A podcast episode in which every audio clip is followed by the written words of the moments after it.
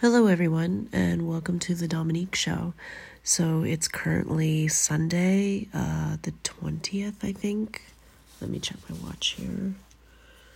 Yes, it is officially the 20th of December 2020, and it is 3:57 in the morning. I did a live TikTok from 9 o'clock last night until about 2.30 2.45 in the morning and this live was a bit different because i had done an unexpected live on friday um, yeah so oh, friday night i just i had a really stressful time with the unemployment office and finding out they had deleted someone had deleted part of the investigation as to why i had quit my job at my previous employer, uh, Voldemort Sushi, as I'm calling them on my TikToks. So, yeah, it was very frustrating. It was very annoying, and I was upset. I was financially stressed out as well. And uh, yeah, so I just went on TikTok live quite randomly and assured everyone that we were still doing our Saturday Night Live TikTok as per usual. And yeah, I broke down in tears at one point. I was just really tired and frustrated, haven't been sleeping well. And one of my childhood friends came online into the live chat. We reconnected recently, and some, you know, during a live chat, people can ask questions and whatnot, and I respond to them, of course, as quick as I can. So, a lot of questions like, Where are you from? how long have you lived in Finland? Do you speak Finnish? You know, regular stuff. And sometimes I get oddball questions, you know, really funky things. And been getting a lot of, I got a lot of trolls last night. But anyway, um, my childhood friend came on and someone had asked me just as he signed in, um, what do you miss about Canada? And I said, oh, I miss, you know, these various things and how easy it is to get a job and some friends and family, of course. And my childhood friend Josh had asked, And what about me? What do you miss about me? And Josh and I went to elementary school. He joined our class in grade three. And then he switched schools after a year. And we weren't like hanging out all the time, but like everybody knew who Josh was. Like he was very popular, very funny.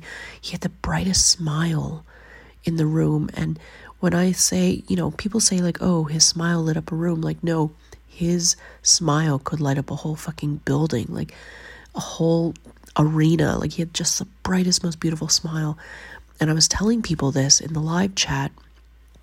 And forgive me, I'm a little hormonal because it's Shark Week. And I was also super tired because I slept under four hours the previous night as well.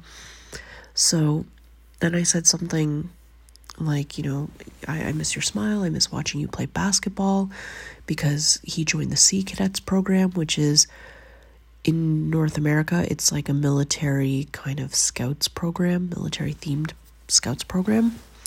So then I said, Yeah, I miss watching Josh play basketball because we had a couple sports teams for the annual competitions among the other um,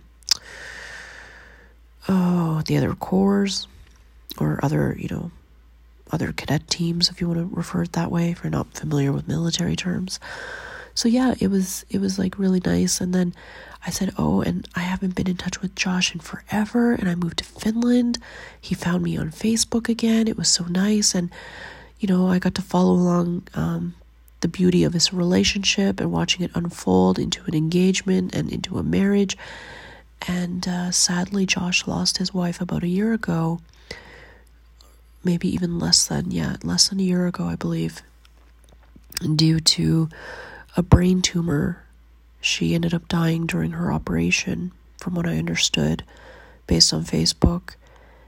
And it's the saddest thing. I can never, ever, ever imagine what it's like being freshly married, you know, married for, I think, a year, maximum two years. They were married before she passed away and the fact that they both warmly invited me and my family if I wanted, if we could, to Jamaica to be part of their wedding, but we couldn't make it, so I never really did get to meet his wife, just watching through Facebook and Instagram and whatnot.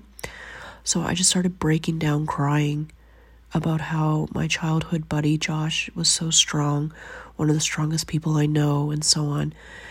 And I I was embarrassed afterwards and I was apologetic. I was like, I'm sorry for, you know, crying during a live. That wasn't expected, that wasn't planned. Nothing like that whatsoever.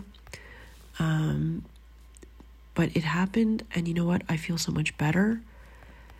And maybe maybe it was meant to happen that I could cry and just get all my frustrations of my day and then also you know feeling horrible that I've never really truly truly reached out to Josh. Of course, I left messages, you know, but I didn't privately check up on him and I felt like a really bad childhood friend. You know, even though we weren't super close, I just felt bad. That's just my personality, I guess. So it was nice to just publicly like let that all out and then everything felt so much better. I felt so much better afterwards.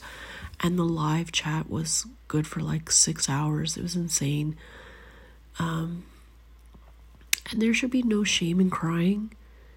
You know, I never tell my kids not to cry. Um I try not to say that anyway. Like if if they feel sad, they feel bad, then yes, they should cry let it all out. It's better to let it out than bottle it up. And it goes the same for adults. We're often told to like suppress our feelings, don't feel that bad, don't feel that way, you know, but you should let it out. You should, you know, if you don't feel well, let people know so they can help you if you need it and if you want it. And you'll never know how good it feels to get help until you get the help. So keep going, Keep your chin up. Remember, it can always be worse. And that doesn't devalue the current situation that you're in. That doesn't mean your situation doesn't entirely suck, because we know it does, and you know it does. But what, you know, that mentality is, is it kind of encourages you to be a more positive person, right? And to think a little bit more positively, like, okay, this crap load of stuff happened, but you know what? It could be just a little bit worse, but it didn't reach that point. So, and it's over. You know, it can't last forever. And uh, you're going to make it through. You're going to make it through, and tomorrow will be better than today. And I'm going to try to also add more things here on Spotify. Well, my podcast, I should say, because it's broadcast in a few other places now. Yay! But yeah, I'm going to try and do that. I've gotten a lot of ideas from people. So I will try my best to add some uh, Spotify, sorry, add some podcasts, more podcasts while I can, especially during the holidays when the kids are asleep. I think it could be fun. So yeah, that's my personal goal, and hopefully um, this made you feel a little bit better. And I hope that your day is going well and that you do something productive. It doesn't have to be anything huge. You know, it can be just something simple as brushing your teeth, doing a load of laundry, and actually putting it away. I know I'm terrible for that. But anyway, I hope you're doing well and don't stress. Don't stress about the holidays. I could do a whole separate podcast about that actually. But regardless if it's about the holidays or anything you're stressed about, tomorrow is a better day. Take time to rest. Take time to invest into your health, your mental health, your physical health. Self care it up. Whatever you do, you do you. Thank you for listening and I'll see you soon. Mwah. Bye.